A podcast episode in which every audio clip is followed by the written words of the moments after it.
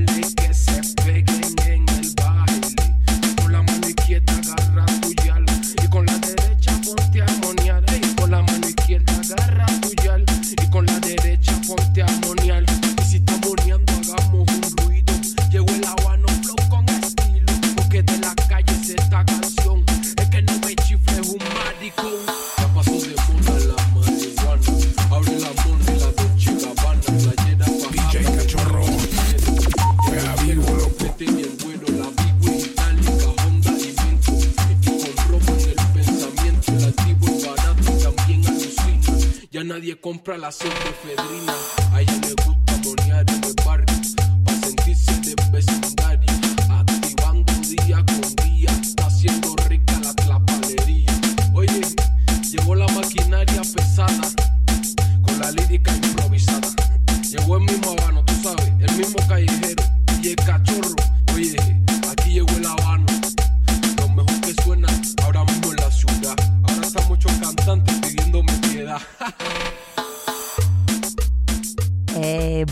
noches. Bienvenidos otra vez a Crónica, donde siempre estamos teniendo, pues, más que conversaciones canábicas, ahora estamos en mood conversación eh, drogadicta, ¿no? Porque hemos expandido el focus del show un poquito para esta temporada, lo cual me encanta porque, pues, si vamos a ser antiprohibicionistas, amiguis, hay que considerar todas las sustancias psicoactivas. Eh, estamos grabando hoy en la colonia San Rafael, en el estudio Tuna de Radio Nopal. Yo soy tu host, Kat Donahue, y acabas de escuchar a La Mona por El Habano, el gran eh, MC cubano chilango. Eh, gran rola, un clásica, la verdad. Eh, hoy nuestra charla va a tocar en la vida de los usuarios de una sustancia psicoactiva accesible, pues casi casi un clásica de la Ciudad de México, lo cual es la mona. El consumo de inhalantes es un tema bien pasada, como vas a ver con esta conversación que vamos a tener el día de hoy. Y pues no todas las rolas que voy a tocar van a reflexionar este pues peso, ¿no? Porque básicamente el playlist que tenemos el día de hoy es una muestra de cómo la mona está representado en nuestra cultura popular. Y la verdad eh, la mona también manifiesta en las fiestas y pues en, en otros ambientes. Entonces pues esto está tomando en cuenta todo esto pero pues perdón si es un poquito chocante que vamos de una conversación super heavy hacia eh, rock en español sobre la mona no sé luego escuchando el episodio fui como ay no sé cómo va esto pero bueno aquí hay otra representaci- representación de la mona en la cultura popular Viene desde el gobierno mexicano, era una campaña que salió al aire en la radio, en la televisión. Es uno de los pocos eh, proyectos de educación de drogas que hemos visto desde esta administración. Eh, y se llamó En el mundo de drogas no hay final feliz. Y básicamente estos ads se trataban con entrevistas con gente. Yo creo que eran actores, pero eran actores que estaban eh, representando niños en situación de calle. Eh, dudo que eran niños reales en situación de calle, pero bueno. em, y ellos hablaban de cómo las drogas habían eh, destruido su familia y por eso estaban en la calle. Em, creo que esta es la percepción que a veces ll- llevamos de los niños vulnerables, de, los niños en la pobreza extrema. Aquí en la Ciudad- de México hay muchos de ellos em, y casi todos sabemos que eh, la mona es una sustancia muy popular entre ellos, pero creo que muy poco de nosotros sabemos mucho más allá de esto, de los niños en situación en calle. Em, por eso invité al show el día de hoy, pues una experta en la tema que ha estado trabajando em, con esta población, con esta comunidad para más de 15 años. Em, ella viene de Pro Niños, que es una fundación que fue fundado por José Ángel Fernández, Laura Alvarado y Javier Garibay en los años 90. Em, y es una organización que busca provenir recursos a los niños en situación de calle. Eh, tienen unos, un centro de día y también tienen representativos que representantes que, que van a las calles y que interactúan directamente con, con estos niños que están viviendo de manera independiente, a veces en grupo, a veces atraído a pues otros grupos em, criminales, a veces pues vamos a hablar de todo, todo esto. Básicamente el tema del día de hoy es cómo las sustancias psicoactivas, no solamente la mona, impacta la vida de estos jóvenes. Entonces yo tuve el honor de entrevistar a Denise Aguilar, que es la gerente del área educativo de Pro Niños. Y pues sí, te digo otra vez, está fuerte esta conversación. Entonces agarran tus porros, tus mascotas y a ti mismo y vamos a ello. Aquí con nosotros el día de hoy.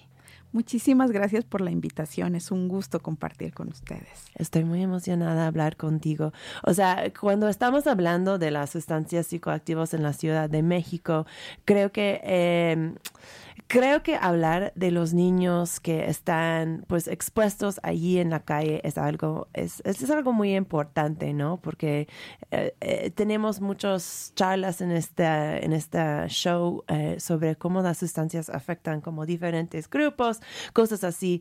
Realmente nunca hemos hablado de este tema específicamente y como estamos en un mini series, mini series ahora que enfoca en cómo las drogas afectan a los jóvenes, también pueden escuchar el episodio de la semana pasada sobre el eh, programa educativo Catalyst. Si están interesados en este tema, pues quería acercar este con nosotros. Em, podemos hablar, podemos empezar con pro niños, ¿no? Eh, yo dije un poquito sobre el grupo, pero cuéntanos más sobre la misión, la historia de, de Pro Niños. ¿Cómo, ¿Cómo se sirvió este grupo? Pues eh, surgió hace ya 29 años, casi, vamos a cumplir 29 años. Eh, surgió a partir de la unión entre mm, la unión de trabajo entre Laura Alvarado, Javier Garibay, eh, y donde ellos, Laura Alvarado inició con una investigación para la Universidad de Friburgo, eh, observando cuál era la dinámica que se, que se daba con los niños en la calle. Mientras por su lado Javier estaba trabajando con estos niños a través de llevándolos o, acompañándolos a, actividades recreativas, colonias de vacaciones. Entonces fusionaron sus intereses y de ahí surgió Pro Niños de la Calle. Eh, nosotros somos una organización que tiene eh, la misión de entender para atender de manera personalizada a través de un proceso gradual a niños, niñas, jóvenes que viven en la calle con la intención de que sean ellos quien tomen la decisión de dejar de vivir ahí. Este, eso por un lado y por otro lado también trabajamos con, con niños, niñas, jóvenes y familias que están en riesgo de conectarse con la calle para fa favorecer eh, la construcción de factores protectores que elimine el riesgo de que se conecten con la calle. Perfecto. Y, y físicamente nos puede hablar um, de, o sea, en dónde, en dónde, eh, qué centros o, o, locaciones físicas eh, tiene Pro Niños, o sea, en dónde están proveniendo estos recursos.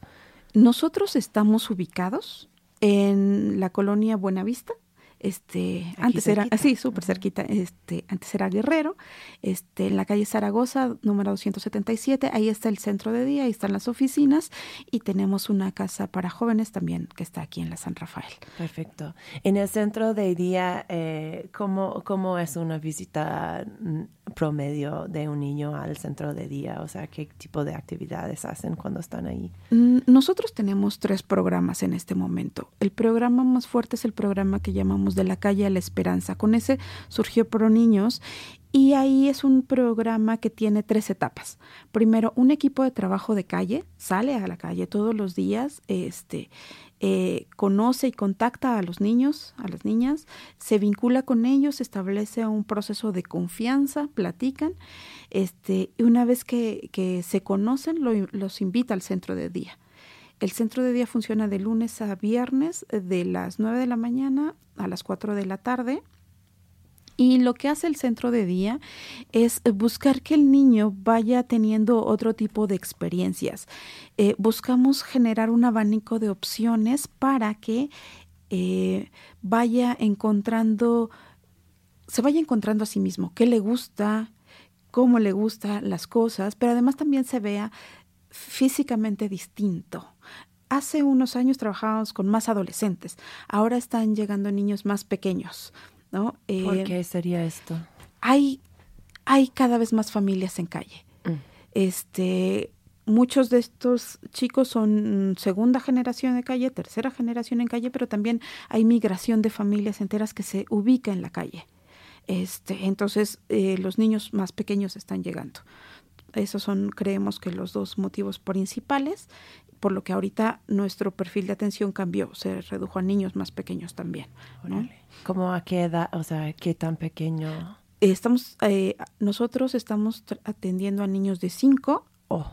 este, a 17 años, que era el perfil. ¿Y viven solos? ¿O vienen solos los niños? No, generalmente ahora los traen sus, sus papás. Algunos sí vienen eh, con los hermanos más grandes, pero algunos, eh, la mayoría los traen sus papás al centro de día. Sí, tratamos de que sea la familia que esté muy eh, participativa en el proceso, porque lo que buscamos es que sea todo, toda la familia que tome decisiones para mejorar las condiciones de vida del niño o de la niña. Entonces, cuando es posible, Pro Niños está tratando de después involucrar a los papás en Sí. estas soluciones que Sí, están sí, buscando. Bueno. es.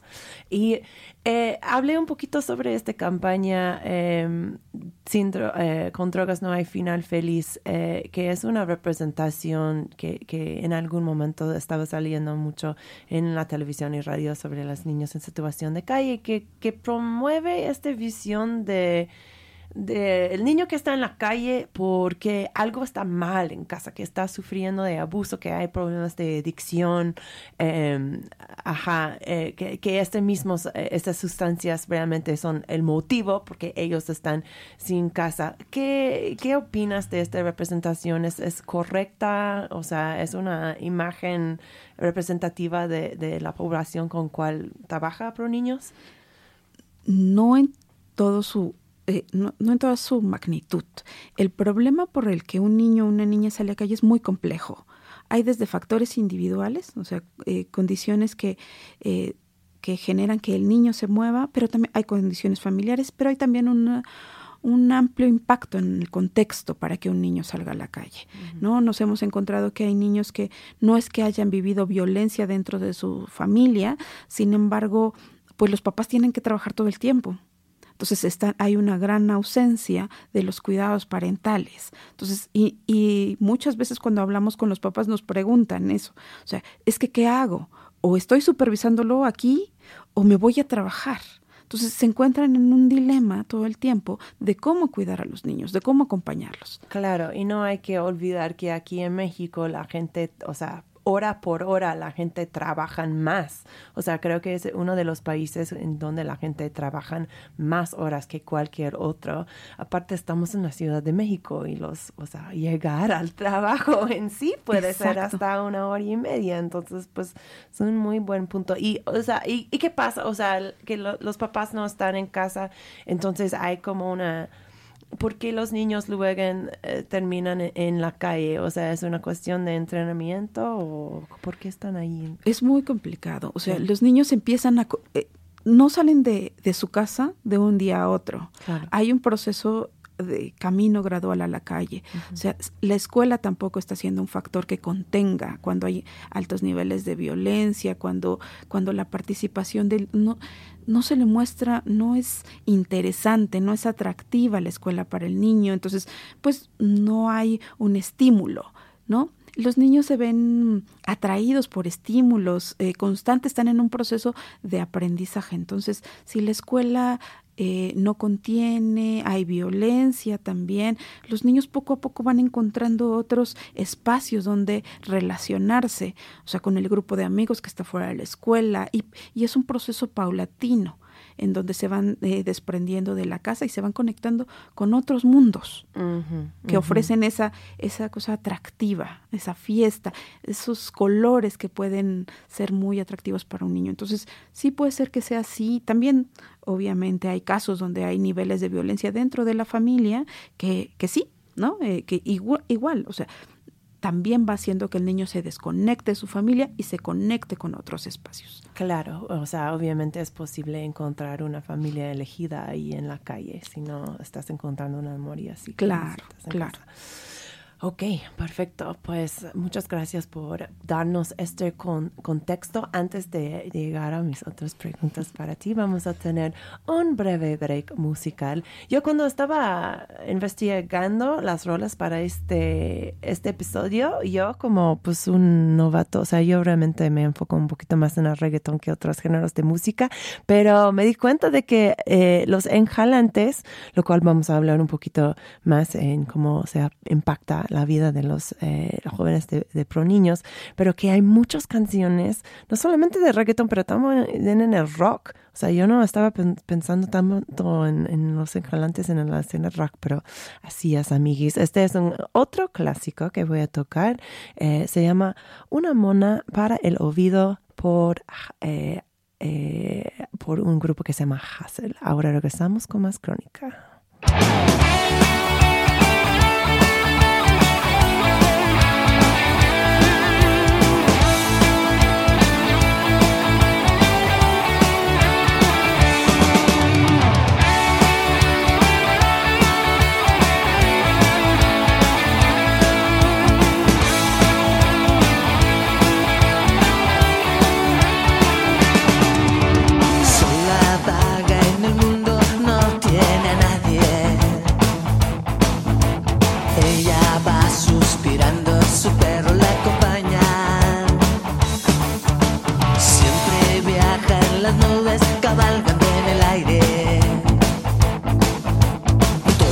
La han maltratado,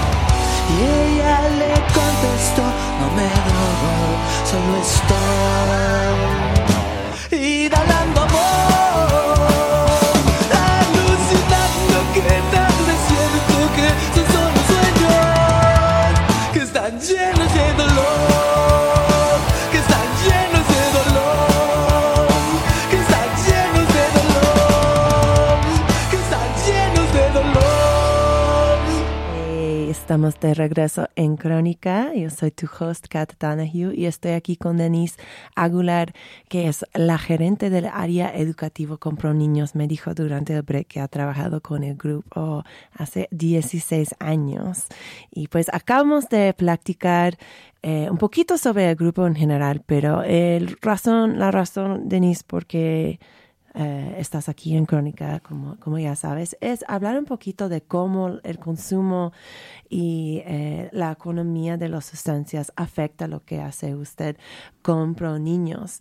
Em, ¿Puedes platicarme un poquito de, de, los recursos que puede ofrecer, que, que ofrece Pro Niños a, a, a, niños que se encuentran con un consumo problemático con las sustancias?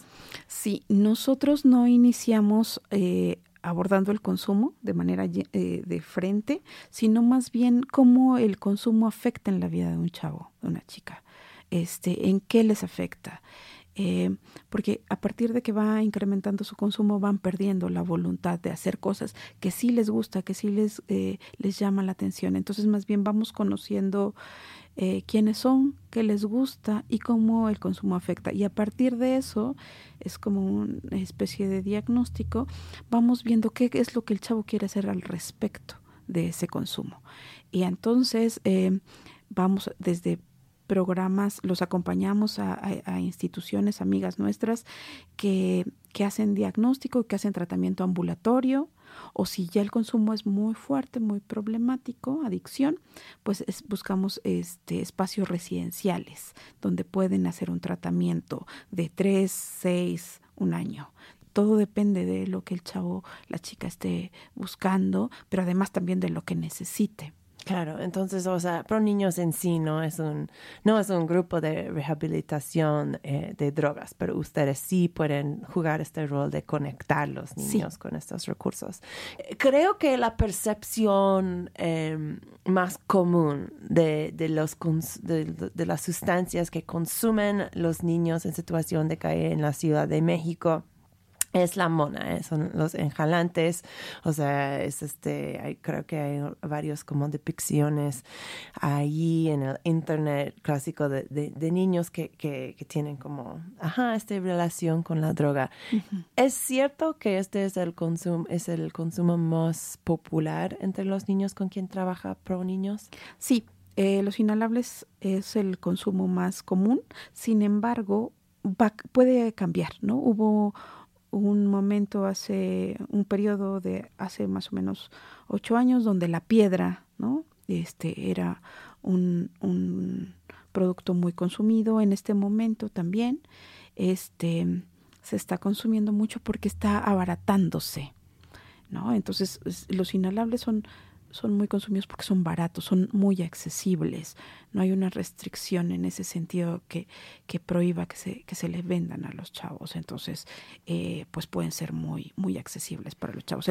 Calculamos que de los adolescentes que consumen, el 90% consumen inhalables, pero ahora este, pues la piedra es un, es un, es un producto que está cada vez eh, entrando con más fuerza.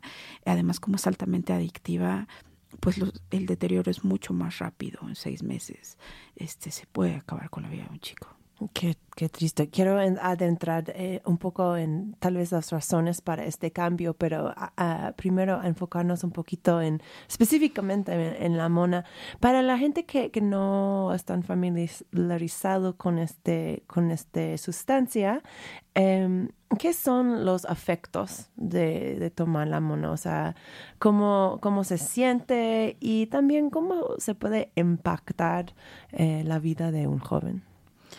Eh, el consumo de inhalables inmediatamente va al cerebro, ¿no? Va de la nariz inmediatamente al cerebro y ha, hace como un proceso de adormecimiento, ¿no? Por eso se dice que si se, inhala, se pierde, eh, se, pierde como esta sensación de que todo está mal, ¿no? O sea, adormeces emociones, adormeces sentimientos, adormeces ideas. Es que mm, es imagínate lo que es dormir en la calle a la intemperie en tu sano juicio. Es muy doloroso. ¿Por qué? Porque hay amenazas todo el tiempo. Entonces, el inhalable, ¿no? quita esa sensación de peligro, adormece las emociones. Y bueno, y también hay, adormece esas viejas heridas, los traumas, el dolor que viene, ¿no? Que, te lleva a salir a la calle o, que te lleva a no ver a tu familia en un periodo largo. Entonces es, es muy eh, común que los chavos busquen de adormecer esas emociones, uh -huh. esos sentimientos. Y te dije antes, Osho, que qué bueno que, que hablas de de, si se puede decir, los beneficios de las drogas o por lo menos la motivación de consumirlos, porque creo que es muy importante cuando estamos hablando del consumo de drogas, aunque sea drogas problemáticas, entre comillas, que tomamos en cuenta de que la gente tiene sus razones para utilizarlo. O sea, tal vez pocas personas que están escuchando este programa han pasado partes largos de su vida en la calle, pero como bien mencionas, no es una vida muy fácil y pues si uno puede agarrarse unos momentos de, de olvido de sus problemas, pues, es, o sea, es importante tomar en cuenta esas motivaciones detrás del, consumo de estas sustancias. Um, a ver, y estos son los, los, uh, motivaciones.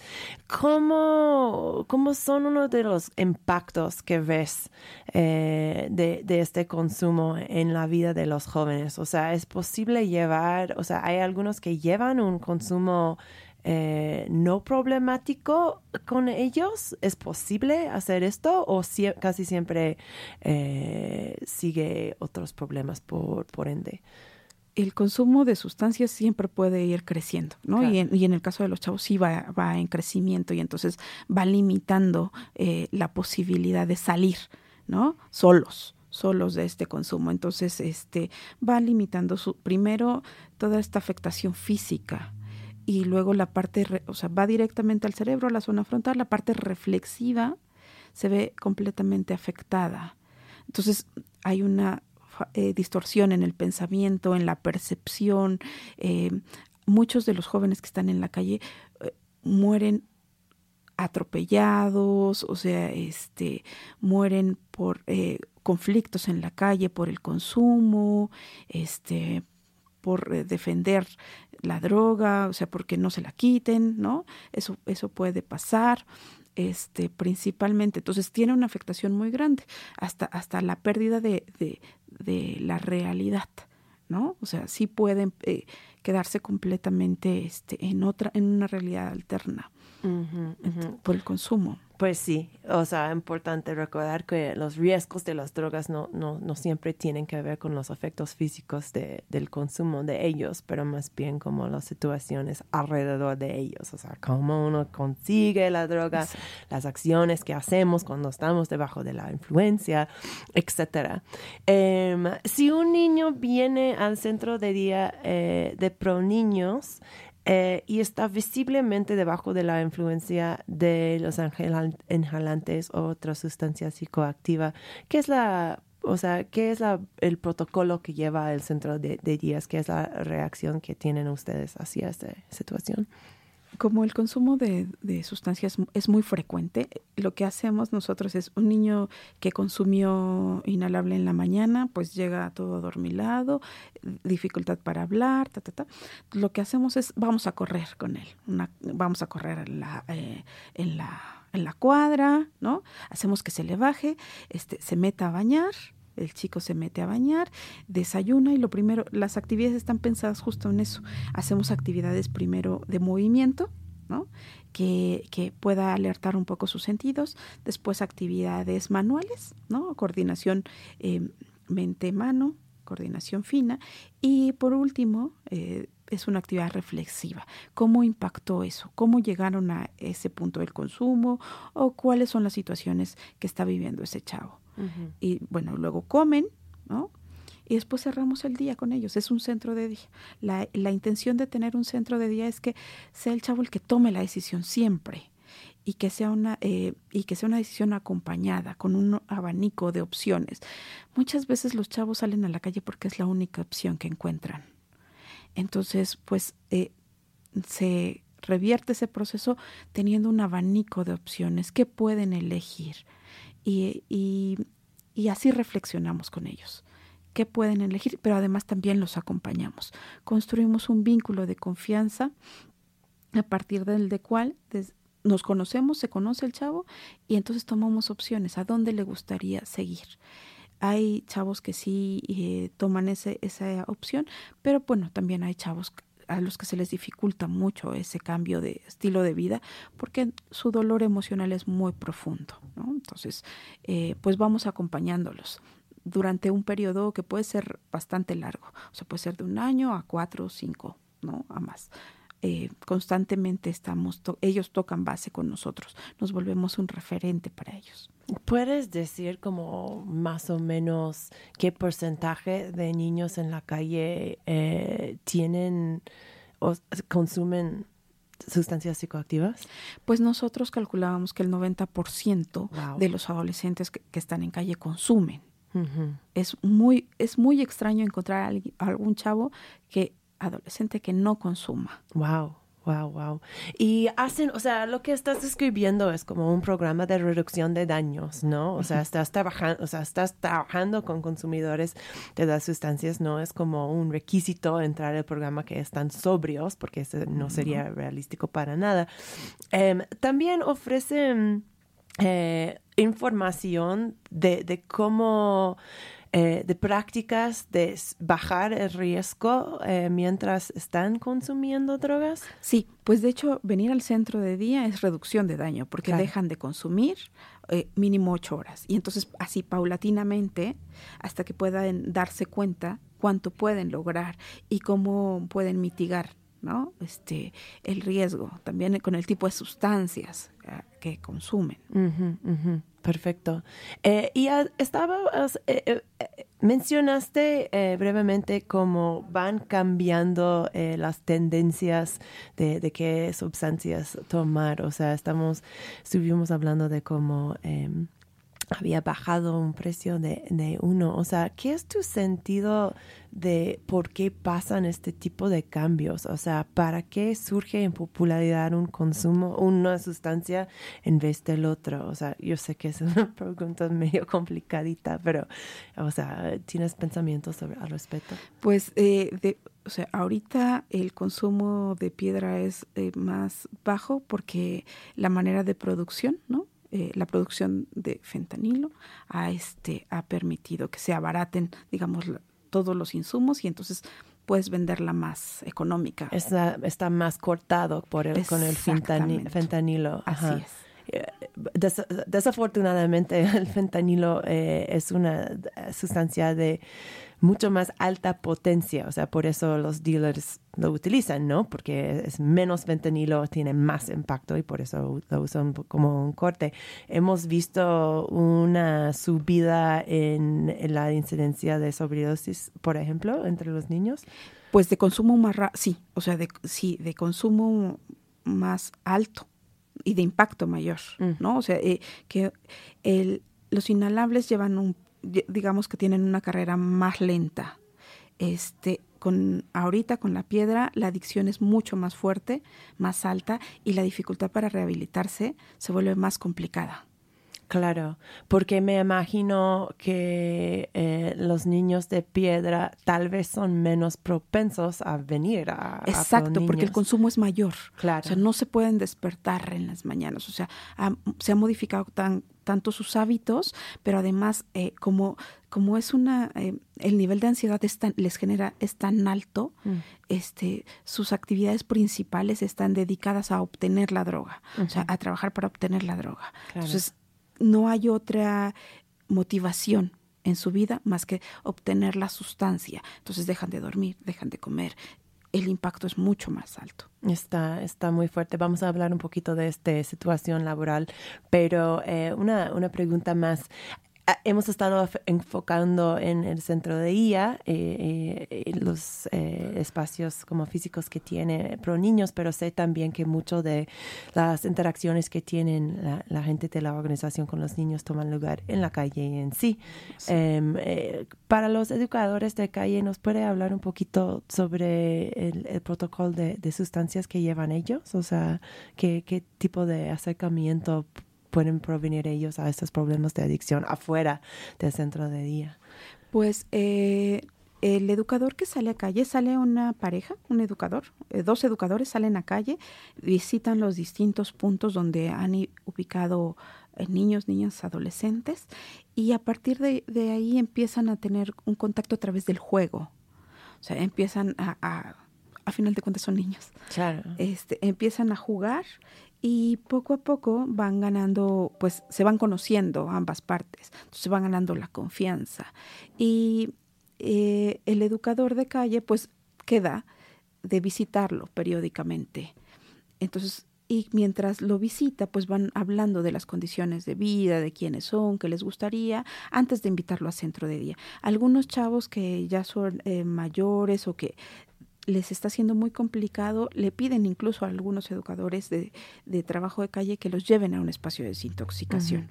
Entonces, mm, el educador hace el vínculo y los acompaña a un espacio de desintoxicación. Sobre Que todo puede ser son- el centro de día, pero hay otros espacios de desintoxicación que... Sí, se- eh, tenemos eh, amigos, aliados, algunos eh, grupos eh, drogadictos anónimos, algunos otros espacios que son gratuitos, porque pues son chavos de calle que no tienen redes de apoyo.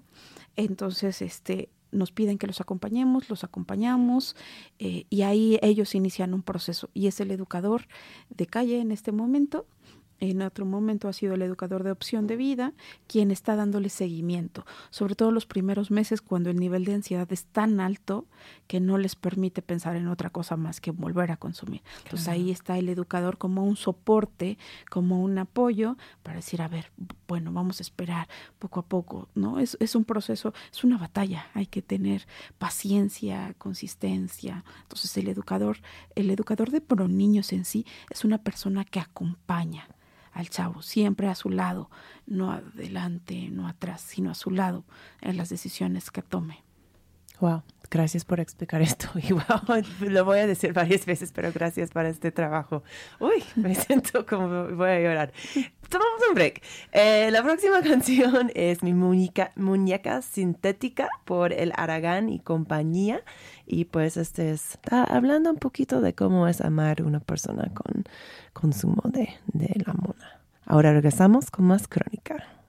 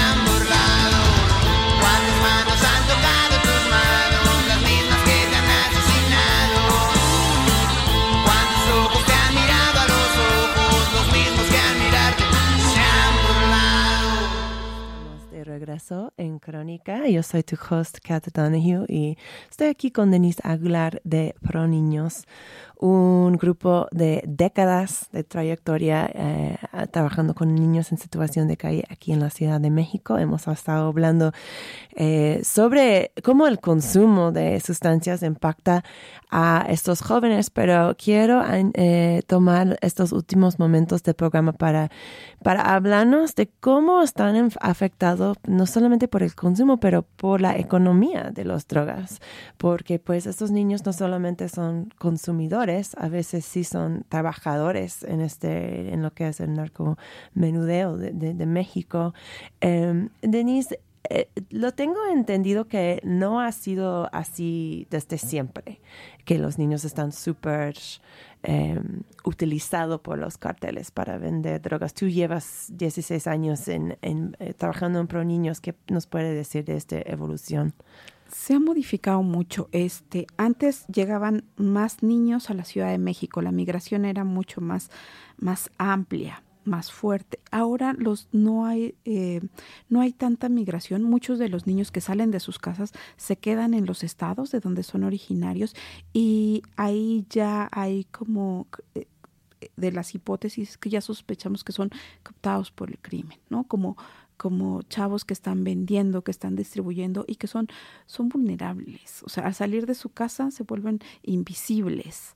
Este, y, o sea, imagínate a un niño de 8 años que está en la Ciudad de México y que no se queda en un punto fijo, este, se vuelve completamente vulnerable, desaparece de la noche a la mañana y no hay quien lo busque, no hay quien lo encuentre. Entonces, este, eso, eso está pasando en este momento, pero además también la venta de sustancias ofrece una alternativa muy inmediata a cubrir las necesidades que a los chavos de repente se les, se les viene, ¿no? Este, es un camino más corto para llegar a comprarte un celular, es un camino más corto para llegarte a, a hacerte de otros valores que consideras importantes en esa etapa de la vida.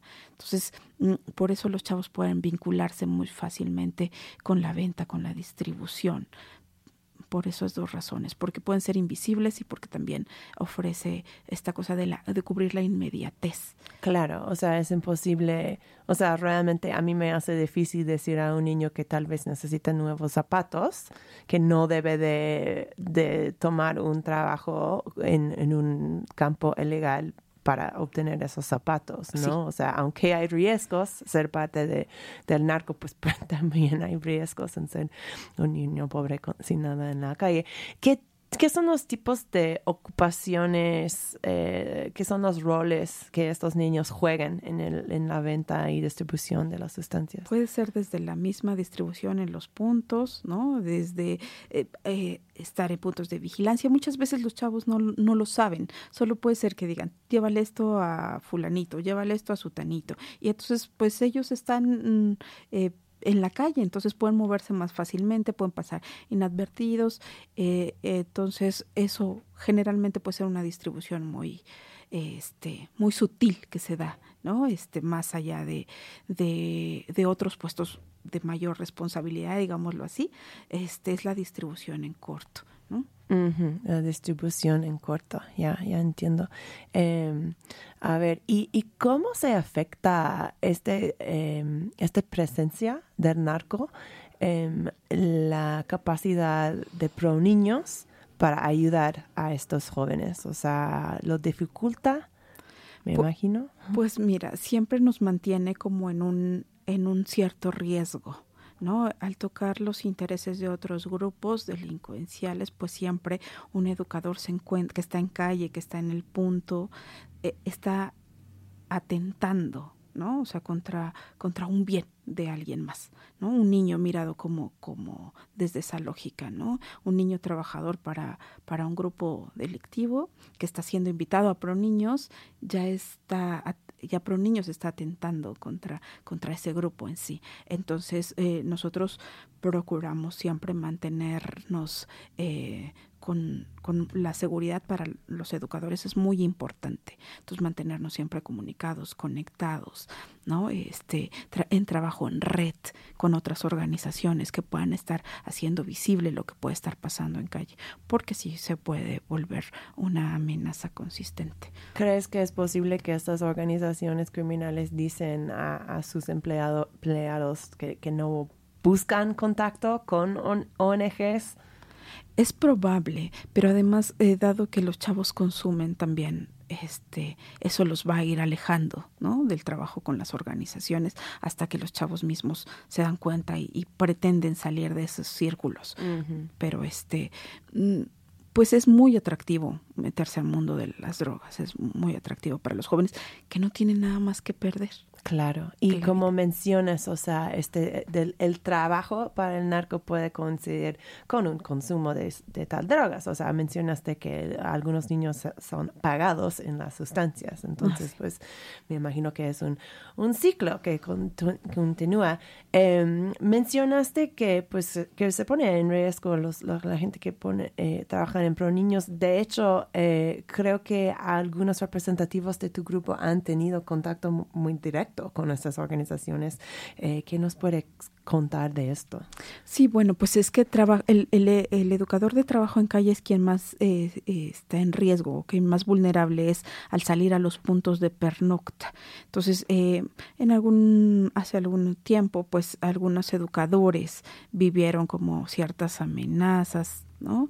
Este, de a este niño no te, con este niño no te acerques, a este niño no te acerques, un, un intento de robo que fue algo extraño, este, entonces sí, eh, esas cosas pueden pasar cuando estás en este contexto de calle.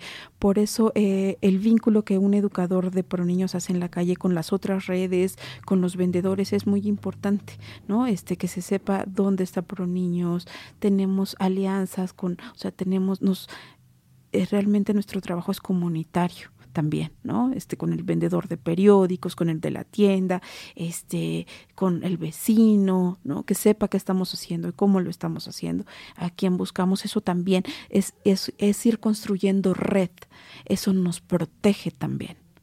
Claro, claro que sí. Eh, gracias por esto. Em, si tuviste todos, o sea, me encantaría, estamos acercando al fin del programa, entonces me encantaría pues terminar en, una nota pues eh, de esperanza o lo que sea, pero si tú tuviste o si Pro Niño tuviera eh, recursos infinitos, eh, ¿en qué lo usarías? Eh, especialmente para ayudar a, a esos jóvenes eh, a tener, a, a evitar usos problemáticos de esas sustancias. ¿Cómo, ¿Qué sería como un recurso que ayudaría con esto? O sea, ¿qué, qué podría ser una solución para ayudar a estos? Yo creo que no hay recursos que, que, que alcancen, ¿no? Eh, En este sentido, pero más bien creo que los recursos somos las personas. Este, entre más personas seamos sensibles, nosotros creemos que un, eh, que un cuidador sensible, disponible y competente o capaz, y no necesariamente son los papás o las mamás, sino toda la red que podemos conformar, puede ayudar que uno, aunque sea uno de los chicos, que si uno de los chicos cae, lo sostiene. Lo que está pasando es que todos nos estamos atomizando. ¿No? Todos estamos encerrados en nuestras casas, todos estamos aislados. Entonces, antes lo que protegía de que un niño, yo cuando yo era niña, que uno de mis vecinos saliera, es que mi mamá le echaba un ojito, la vecina le echaba, y entonces estábamos siempre como atentos a la comunidad, construir comunidad, construir redes, este, ser referentes para otros niños. Yo creo que eso, ese es el tema de la prevención, ¿no? Escuchar, hablar, ¿no? dialogar, buscar espacios de, de diversión, de, de, contención, eso evita que lleguen al consumo y evita que caigan en las redes. Sí, o sea, puede ser un método de, de prevención, pero eso también suena de una manera de, de, ayudar a niños usuarios de sustancias también. Sí, exacto. Uh -huh. eh, hablando de creer, eh, construir estas redes, redes, si hay una escucha que nos está, eh, que ha, ha, escuchado esta charla súper informativa y, se, y quiere ayudar a, pro niños, hay oportunidades de, de- de ser voluntarios, o sea, ¿qué, qué roles podría eh, llenar una persona que tal vez no tiene como, sabes, un fondo súper profundo en el trabajo social y así, pero que les gustaría ayudar? Pues siempre pueden ir eh, a visitarnos, siempre. Y, y pueden ser voluntarios, pasar tiempo con, o sea, todos tenemos una sabiduría en algo en particular. Entonces, esas, eh, esa sabiduría, esa experiencia la pueden donar a favor de los chavos, ya sea acompañando a los niños en cuestiones administrativas, con donativos, este, divulgando, ¿no? Algo que es muy importante es algo que mantiene a un niño en la calle, siempre lo ha, lo ha dicho eh, Javier, el abuelo, es darle un peso a un niño en la calle. Eso siempre lo va a mantener en la calle, pero buscar cómo canalizar los recursos, ¿no? De qué manera eh, apoyar a través de organizaciones, eso siempre es benéfico, no para ahorita, sino a largo plazo. Entonces la invitación es que nos organicemos, que participemos en cualquier organización a favor de los niños. Perfecto. Pues Denise, muchísimas gracias por estar con nosotros el día de hoy. Yo sé que tienes muchísimo trabajo, o sea, es una situación que necesita mucho de ti y pues gracias por compartir un poquito de, de qué has aprendido en tus muchos años trabajando y ayudando a, a niños vulnerables de la Ciudad de México. Muchas gracias. Muchísimas gracias por la invitación. Ha sido un placer. Claro que sí. Pues un buen ejemplo de cómo las sustancias nos impactan a todos diferentemente. Gracias por acompañarnos en esta charla con Denise Aguilar de Pro Niños. Em, espero que regresen cada lunes a Crónica a las 9 pm aquí en la Radio Nopal porque la verdad tenemos unos episodios increíbles este mes para darles un prevista. Tenemos por fin, por fin, una gran amiga de este show que nunca ha, aparecido, aunque sus proyectos sí. Eh, Menley Golakai Agri va a estar en Crónica la semana que viene hablándonos de su marca de CBD Transfrontera Chula y también de sus investigaciones sobre las raíces africanas de la marihuana mexicana. Entonces, pues no sé, un chingo de cosas para hablar con Menle. Va a ser nuestro especial del Día de Amor y Amistad. Vamos a estar aquí en el estudio tomando champaña y pues pasándonos muy bien. Entonces, pues si no tienes date, pasa tu día de San Valentín con nosotras, ¿no? Eh, tengo un par de noticias más antes de que se vayan. Eh, mañana, pues tal vez saben que esta es la Semana de Arte en la Ciudad de México y la verdad, amigues, no me emociona nada este año la, la Semana de Arte, pero mañana sí hay un evento que recomiendo y se llama El Deseo, en, eh, el deseo opaca la luz.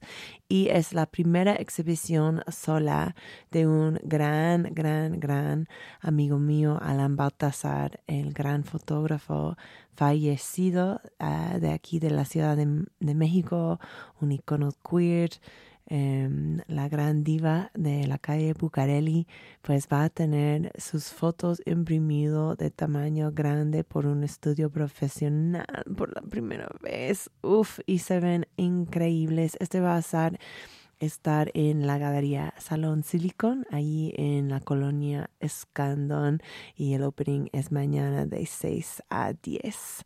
Um, y va a estar tocando DJ Menley. Eh, por si quieres como una prevista de sus talentos, pues allí va a estar. Eh, otra cosa para los fans de este show, eh, Domino, que es la artista que hizo nuestro famoso Chronicat, nuestro logo con eh, la gatita fumando. Ella nos hizo un nuevo arte y es un diseño súper detallado de un CDMX lleno de gatitos pachecos y tus negocios favoritos de, de este montas, monstruo de un capítulo, eh, perdón, de un capital, ok. Um, y eh, el estudio de serigrafía, el taller de serigrafía 75 grados, eh, me ayudó a imprimir varios pósters de estos, son súper bonitos. Y em, voy a publicar el diseño entero esta semana, entonces eh, van checando las redes de Crónica, Crónica CDMX en Instagram y en Twitter. A mí me puedes encontrar como Caitlin, arroba Caitlin Donahue. Em, ahí va a estar y me puedes escribir si quieres tu copia y también yo voy a estar eh, cuidando la expo de Alan ahí en Salón Silicon el sábado desde creo que es 12 a 6 pm entonces si quieren pasar por ahí a saludar y recoger tu póster pues súper bienvenidos um, el único otro eh, aviso que tengo para ustedes es mi aviso de todas las semanas, que es quédate aquí en Radio Nopal para escuchar a nuestro amigo Homero Horacio Warpola. Perdón, Horacio. Em, para un tiempo muy astral, si necesitas como relajar un poquito después de nuestra charla intensa el día de hoy, pues Horacio te tiene, nada más no quitas la radio nopal nunca en este lunes de radio nopal checo. Mm, estoy muy feliz de estar de regreso con ustedes. No sé si todos estaban aquí justo a las nueve, pero eh, toqué mi nuevo canción de intro para Crónica que me ayudó a editar eh, mi amigo Magiobus de Chihuahua. Entonces voy a tocarlo, pero primero quiero presentar la última canción del episodio de nuestro gran playlist de Mona. Esta canción nos, o sea, es, sujeto a interpretación si es realmente de la Mona, pero em, es por un grupo argentino de los 70 que se llama Solvente. ¿ok? y fue una canción hecha para un ad de una compañía petrolera, eh, pero se llama Pégale Fuerte. Y pues, si es un grupo que se llama Solvente, que hizo una rola que se llama Pégale Fuerte, pues no sé, amiguis. Pues yo creo que nosotros podemos hacer este, este conexión, ¿no? Les dejo, los dejo a hacer esto, pero bueno, ha sido un placer estar con ustedes, charlando más conversaciones drogadictas. Nos vemos la próxima lunes a las 9 pm. Es